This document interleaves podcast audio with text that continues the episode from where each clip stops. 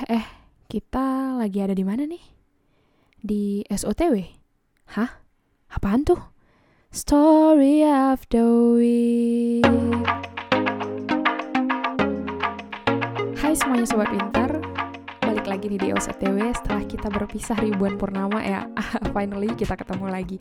Di mana lagi kalau bukan di Story of the Week, di mana di segmen kali ini kita bakalan ngebacain satu cerita yang biasanya kita dapetin dari internet, dari buku, dari kisah-kisahnya Sobat Winter, dan dari mana aja. Kali ini kita kedapetan cerita dari salah satu Sobat Winter uh, tentang cerita hidupnya nih. Tentang apa? Tentang rahasia. Judulnya Rahasia Ayara. Selamat menikmati.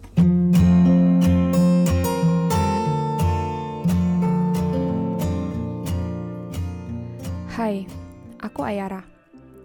Dalam bahasa Sangsekerta, namaku artinya puisi.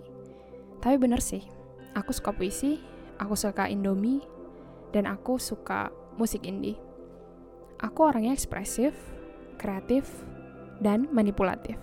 Tapi manipulatif di sini merupakan salah satu bagian dari pertahanan diri untuk kehidupan yang kejam ini. Aku suka nulis, aku suka berpikir kritis, dan aku juga suka nangis. Kekuatanku adalah mengandalkan diriku sendiri sebaik mungkin. Aku punya sahabat dan orang-orang yang aku percayai. Aku punya pacar yang baik dan aku suka hutan, pantai, dan udara segar. Dalam artian, aku bisa hidup di mana saja dan ada banyak orang yang akan mencintai aku di mana pun aku berada. Dan kelemahanku adalah karena aku terlalu mudah percaya pada orang lain. Aku gampang jatuh cinta, dan susah bangkit bila aku ditinggalkan ketika aku lagi sayang-sayangi sama orang tersebut. Kelemahanku yang lainnya adalah rahasiaku. Yap, ini cerita tentang masa lalu, tentang flashback yang tak kunjung henti. Kekuatan dari diriku yang lainnya adalah aku humoris, aku humble, aku lovable, dan bisa hidup di mana saja. Karena aku terlalu baik, jadi banyak orang yang bisa memanfaatkan aku, termasuk mantan pacarku. Cerita ini juga berkenaan dengan rahasiaku. Aku punya kisah kelam tentang cinta. Jatuh, sangat rapuh, dan runtuh karena kejadian ini. Aku bangkit dari rasa sakit yang terus menggigit.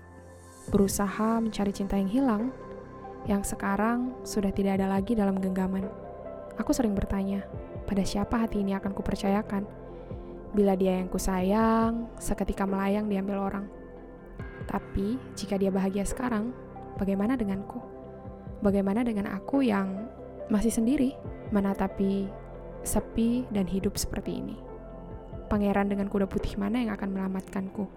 Yang akan memungutku dari jalanan yang kotor? Apakah aku masih layak dicintai?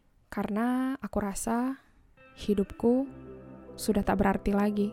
Ketika semua ini terjadi, aku berpikir, ini adalah saatnya aku melarikan diri meninggalkan kota dengan sejuta kenangan yang tak pernah hilang dalam ingatan. Tapi finally, aku ketemu orang baru.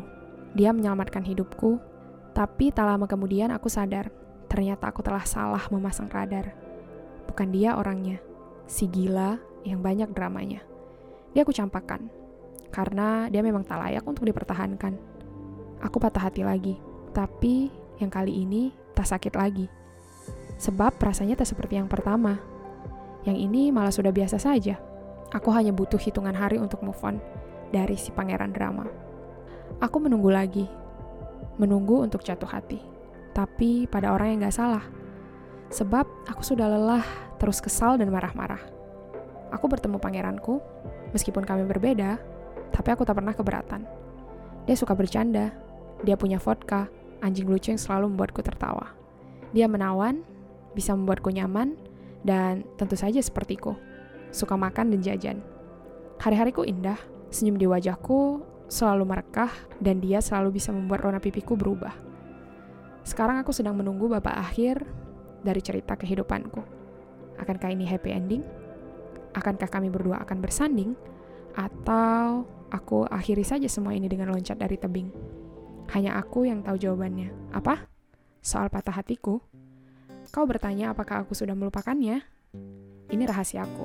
Kalian tak berhak tahu.